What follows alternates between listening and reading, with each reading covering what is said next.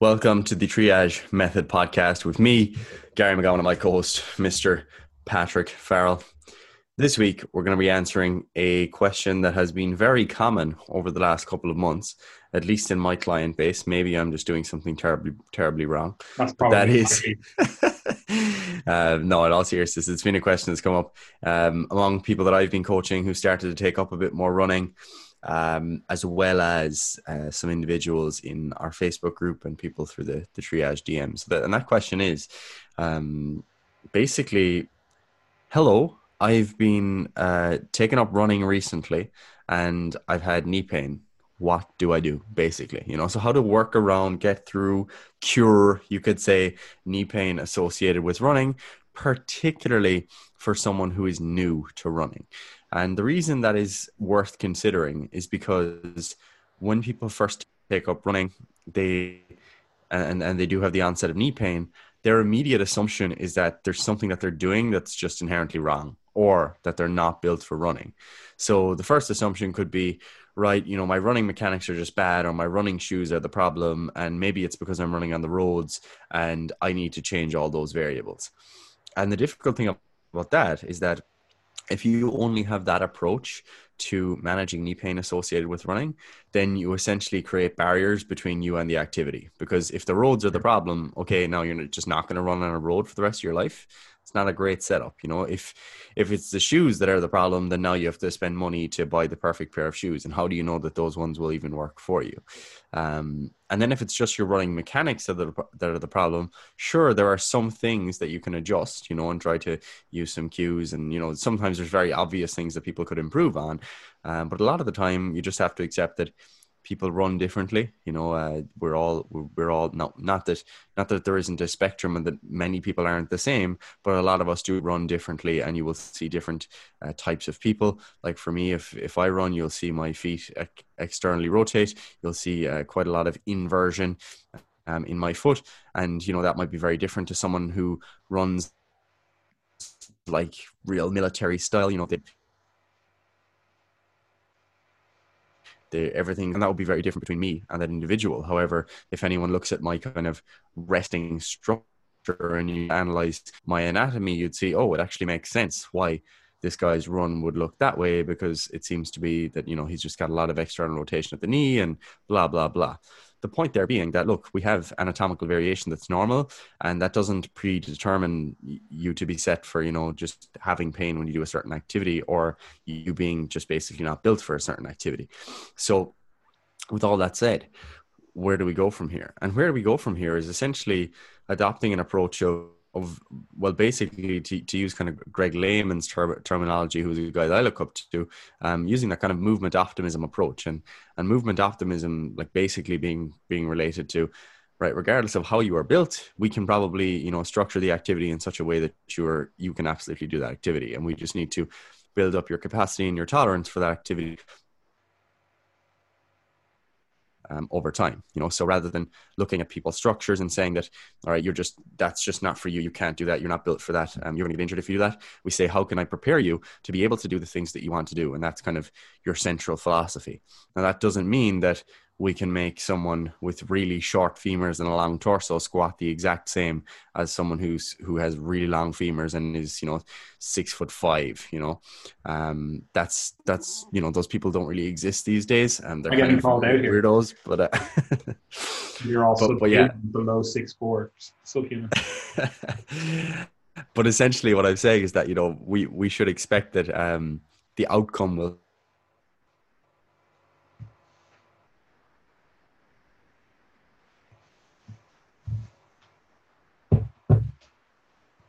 will still be different. The outcome is going to be the outcome how their run looks or their squat looks is going to be the same. So as a result, it makes sense to basically not have specific idealistic standards as to how running should look because running can look many different ways and all you have to do to uh, start to realize that is just just look across the the spectrum of elite runners whether they be sprinters whether they be marathon runners you're sure you'll see plenty of people who have maybe the ideal um, mechanics for the activity, but you'll also see many people who totally um, just don't adhere to that at all. You know, um, Usain Bolt is obviously the example that I brought up many times in the podcast before, where Usain Bolt has, has a, a, leg length discrepancy. And if you look at the way he runs and when you analyze it biomechanically, he actually has, you know, very uneven force distribution between his left and his right leg.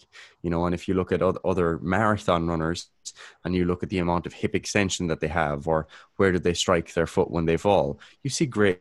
So point here being, look, if these people are getting away with it on the elite stage with very high volumes of running, of course, there could be an element of survivorship bias, you know, but it is also the case that it's very unlikely that you starting up a new activity, you know, you're someone who just took up running, it's very unlikely you need to worry about all these specifics of being absolutely perfectly built um, and prepared for the activity. Rather, it's more so just a case of building up tolerance gradually over time and introducing the activity in a smart way. So, this, for, this, this is something yeah. that people kind of do. They always put it off. They're like, "Oh, I'm just not built for yeah. running. I'm just not built to run.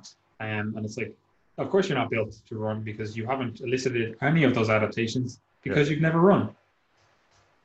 Yeah, and that's exactly it. And and it is one of those things where like I think running more, more so than with a lot of activities, people just kind of accept, I am just not built for that. And to be fair, it like there are people write books on this stuff and there are lots of people who really do play guru in terms in terms of saying oh, we're just not built to run. And some people just should never run. And then you'll see buzzword articles, you know, with clickbait saying why humans should never run, why this one activity is so bad for your joints and stuff like that. Um, but in general, look, adopting that kind of movement optimism philosophy of, look, if you want to do something, we can build you up towards it and prepare you for it. It doesn't necessarily mean that you're going to be as good as some other individuals at it or that potentially you won't have a, a higher risk of injury because I'm sure, um, you know, there are definitely factors that can that could increase your risk versus someone else.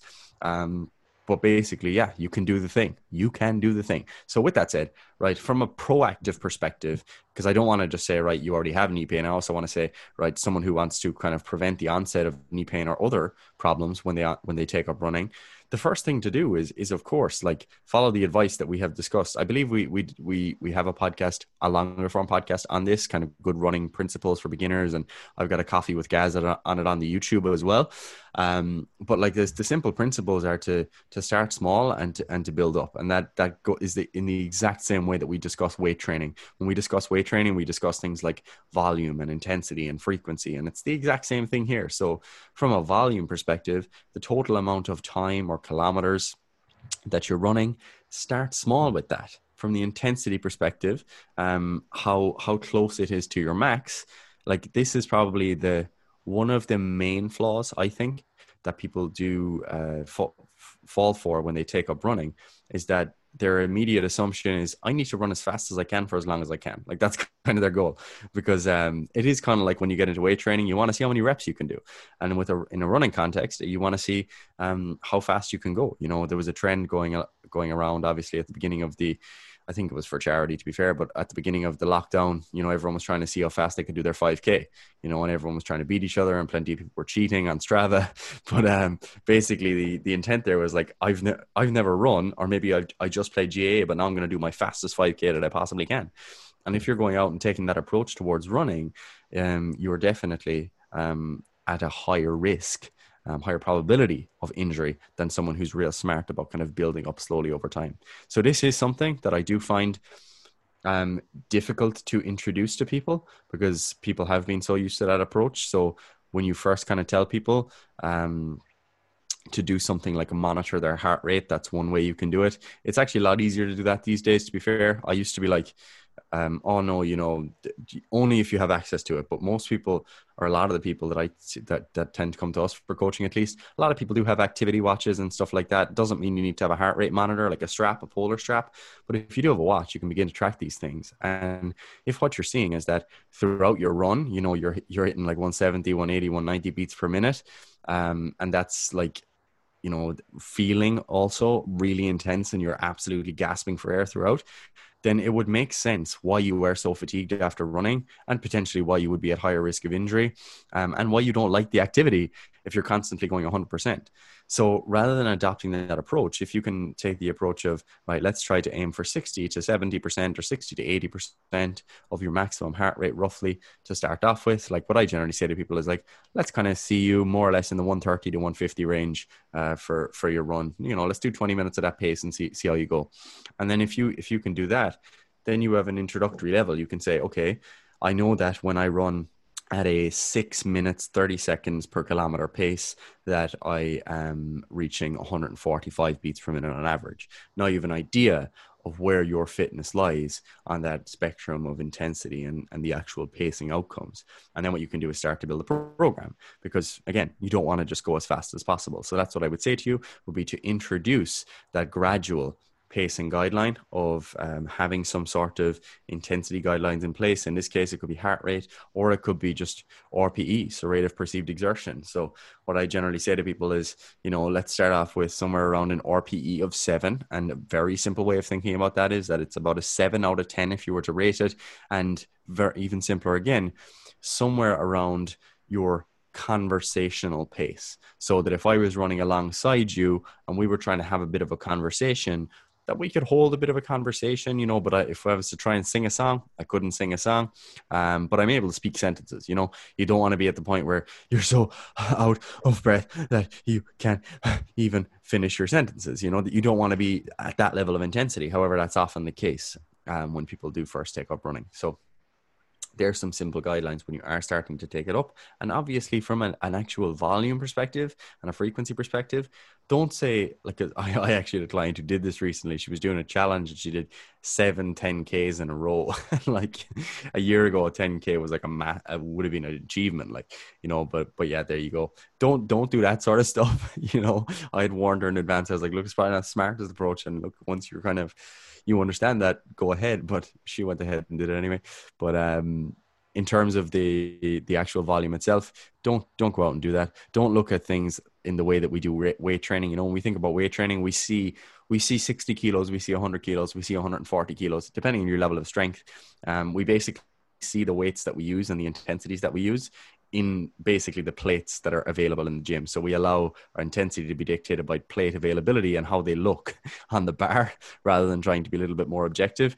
And the same thing happens with running because people look at distance and they say, why would I run a 3K? Why would I run a 4K? Why would I run a 4.7K? I'm going to run a 5K. You know, it's like I'm going to run a 5K, I'm going to run a 10K, and then I'm going to do a 20K or a half marathon. Like they're, they're the kind of units that people view the world through. Whereas if you can actually start and say, you know what, week one, I'm actually just going to do 1K. Boom, done, right? It's not a, a big, massive workout. Maybe you might want to come home and do some skipping or you want to do some burpees or some push ups or whatever you're doing afterwards. Um, but you start off with that 1K and then you build it up and you say, all right, I'm going to do do 2K, I'm going to do 3K, etc. And you build that up as the weeks go on and you kind of spread it out nicely across the week. So rather than say I'm going to do seven sessions um, or I'm going to do all my weekly running volume in one session, you might say I'm going to do three sessions, uh, one to 2K to start off with, and then I'm going to build up as the weeks go on. So that's a real simple introductory point. So there are kind of some good heuristics. Um, but then, excuse me, but then as you begin to actually or, or as we look at this through the perspective of someone who already has pain so you've actually had some sort of knee pain you've been through the running process you've done something basically what you want to do then is kind of just reverse back and work through those principles. That's most often what i do with people is someone will say you know, this has happened with with a good few clients recently because they've taken up new activities, um, or they've been doing some stuff alongside our programming and stuff like that. And basically, what they found is, you know, all right, Gary, my knee not in a great, not in great shape. You know, took up a bit of bit of GAA there on the side with some of the lads, and look, we did these mad workouts, and now my knee's at me. You know, that kind of thing. So what I would say to people then is, right, that's absolutely fine and my I have some very simple heuristics in there. Right, let's first start by uh, pulling back the volume. Right, let's pull back the total amount of work that you do. Let's pull back the intensity of that work, and then let's gradually re- re- reintroduce that work over time. Like it sounds so simple, um, it's almost insulting to have done a four year physiotherapy degree and then for me to turn around and say say do less.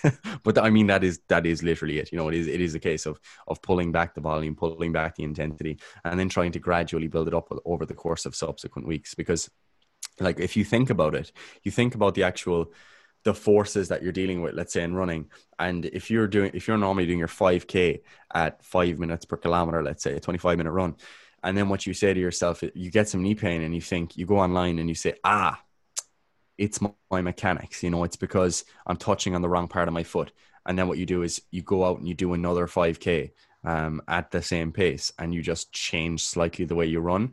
Like there's such a small difference in terms of the cumulative loading that your joints are dealing with versus initially reducing the volume and the intensity. Like clearly that's a more potent reduction you know. Say if you're thinking of it in a weight training context if your shoulder was sore um, your shoulder was at you, you've injured your shoulder, and you're trying to reduce the dose of exercise, it would clearly be a far more effective reduction of dose to cut down from 10 sets to five sets at five reps in reserve versus continuing to do 10 sets, but moving your grip out one inch. You know, clearly that's just fairly futile. And that is kind of the case here if you're focusing solely on those mechanical changes um, to address your pain with running. So bring down the volume initially, um, bring down the intensity, and also just remember remember or try to take the lesson away from how this onset in the first place. Because what sometimes happens is people will you know do do this rapid increase in volume initially where they go from doing zero running to do to doing four 10ks a week as fast as they can. And then they'll listen and they'll say okay i'm going to pull back the intensity. I'm going to pull back the volume. I'm going to listen. And for the first four weeks i'm going to gradually reintroduce and you follow your rehab plan but then what they do is they just go back to the old mindset and they think that the goal is to get back to baseline and then do the same dumb programming again by just going as fast uh, as fast as you can for as long as you can again. And the whole point is that you should take the lessons away from being injured. You know, n- no injury should ever be wasted. There should always be some sort of lesson involved.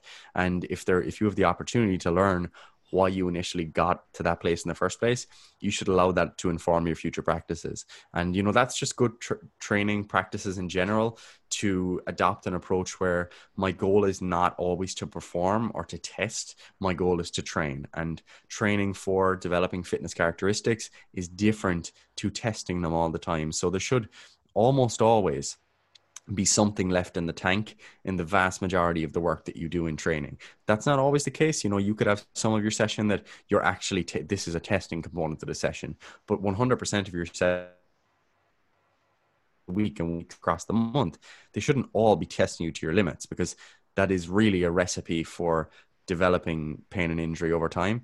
Um, and ultimately, how you address that prophylactically and, and reactively is to start to get away from that paradigm of as fast, as hard, as much all the time. So they're the they're the vast majority of the things that I would be addressing in clients who, who present with these problems.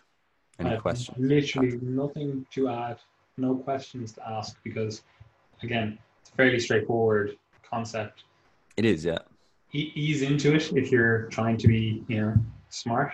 And then also if you had an issue, ease out of it and then ease back into it. yep. Absolutely, and that really is it. You know, it can be can it be more complicated sometimes? For sure. Of course it can. You know, I mean if you're if you've got if you've got an Achilles tendinopathy, for example, like they're just they're an annoying injury. You know, I've had an Achilles tendinopathy myself, and I know they're they're annoying injuries. The same the same if you're dealing with some sort of some other tendinopathy. It could be patellar tendinopathy or, or tendonitis, as some would call it. Like if you've got irritation of that tendon at the front of at the front of your knee, that can also be an annoying injury to deal with. And you know, it might be the case that you don't have. It's not just a case of very simple reintroduction of running. You might also have to do some resistance training and specific exercises to try to build up that tolerance um, in parallel with you doing um, your little bit of running rehab and stuff like that. And of course, like it gets way more complicated if you have things like ACL reconstruction and rehab associated with that, etc. But fundamentally, regardless of the problem, the the basic like framework actually ends up being pretty much the same, you know, and it and it is simply a case of pull back to what you can currently tolerate and let's build up your capacity over time so that you're able to do the things that you need to be able to do. Like that's rehab. that's it. and obviously, like if you were if you were working with someone that actually had an issue, like you can get way more specific. And obviously, this very general oh, yeah. discussion about sure. it. no, ease into it. Like what that actually means yeah. for you as an individual is obviously going to be different based on you know your exercise history, your injury history, you know what's actually going on right now. All of that stuff plays into it. So you know, take it for what it is, right? Or take this discussion for what it is, which is just a generalized overview of like this is how you should generally be thinking about dealing with issues like this. Yep, 100%, guys. And remember, it can go beyond the knee. So if you have problems elsewhere um, and with other activities, you can still absolutely try and apply these principles and as much as you know i think it's good to work with professionals you know it, when trying to work through these problems i also think that you can really really start to empower yourself and your own training and activity decisions by just trying to apply some of these principles and ha- having some of those heuristics in mind. You know, obviously, if it's the case that, hey, look, I've been trying to manage this myself for 12 weeks and I'm getting nowhere, maybe that's the time that you want to see a physiotherapist, you know, or, you know, if you're having problems with your, your programming, you know, obviously you could, you can guide your own programming through information we presented the podcast, but there comes a point where you're like, I'm getting nowhere. Maybe I should hire a personal trainer. You know those types of things. So, so yeah. definitely, definitely have the uh, the goal of having the ability to perform basic body maintenance and then obviously yeah. the goal is also to have the ability to guide basic body adaptations. You know, like most people should be able to understand how do you build muscle, how do you get fitter, like the the, the basic. And obviously, that's going to work for uh, quite a lot of people. But there's going to be situations where you're like, I want to get in my best shape ever. I want to get you know cure this injury that I've had plaguing me for the last two months. Or you know, there's going to be certain times where dealing with a professional is required, I'd say, you know. Um, yeah. And obviously, you can also outsource everything because that's obviously a service that we have in this wonderful first world country of ours where you could literally just outsource all of the thinking and never have to think of any of that stuff again yourself. We don't generally recommend that because, again, we, we like people to be empowered with education. But again, it is a, a distinct possibility. Anyway, guys, where can people find us? What services do we offer? Tell me all that jazz. Yeah, so as you guys will know if you've been following on with the podcast, we are in the process of working on a lot of background content, and that background content is for a service that we call the Coach's Corner.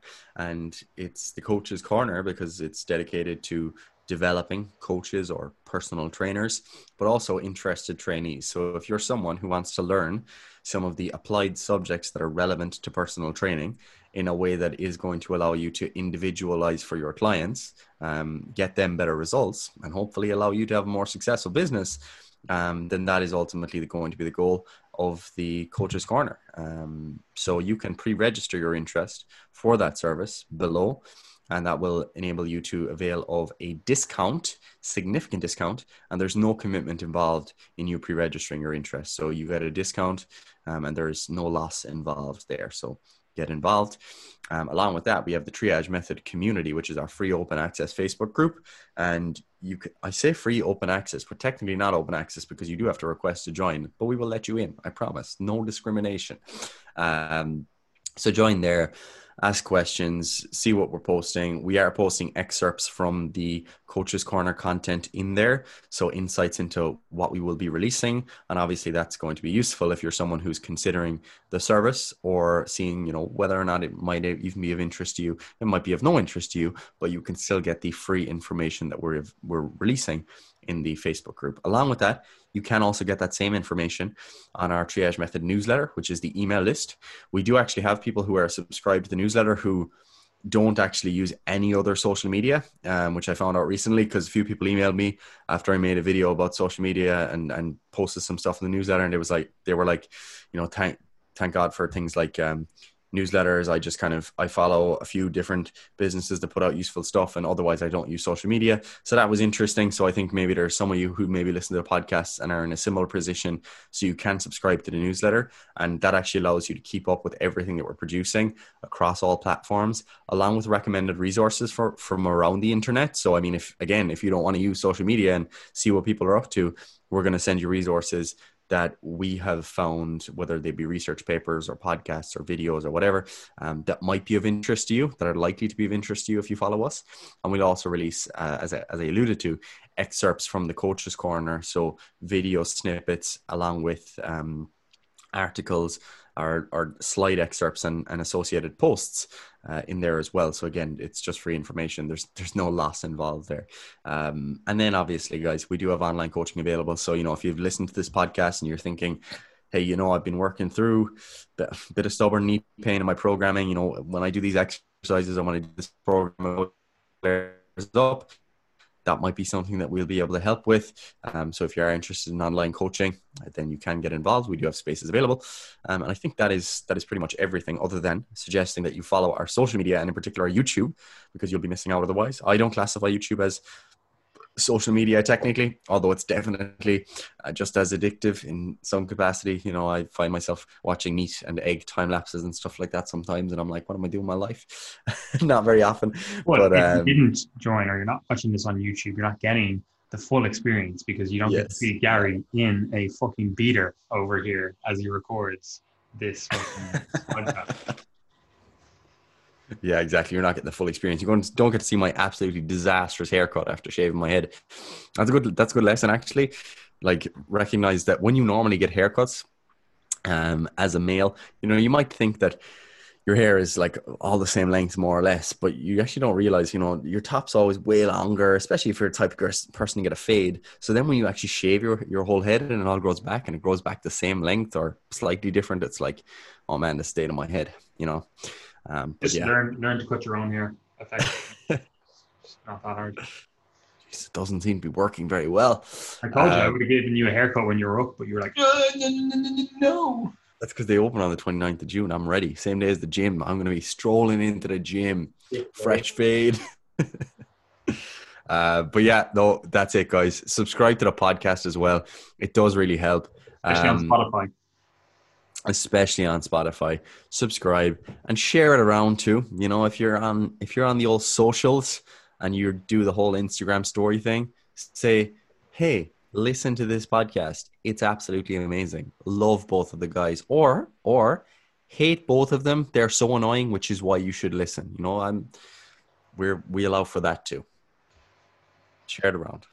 Anyway, I have nothing else to say, Gary. So I'm going to wrap this up here. And again, it is too easy. Too easy.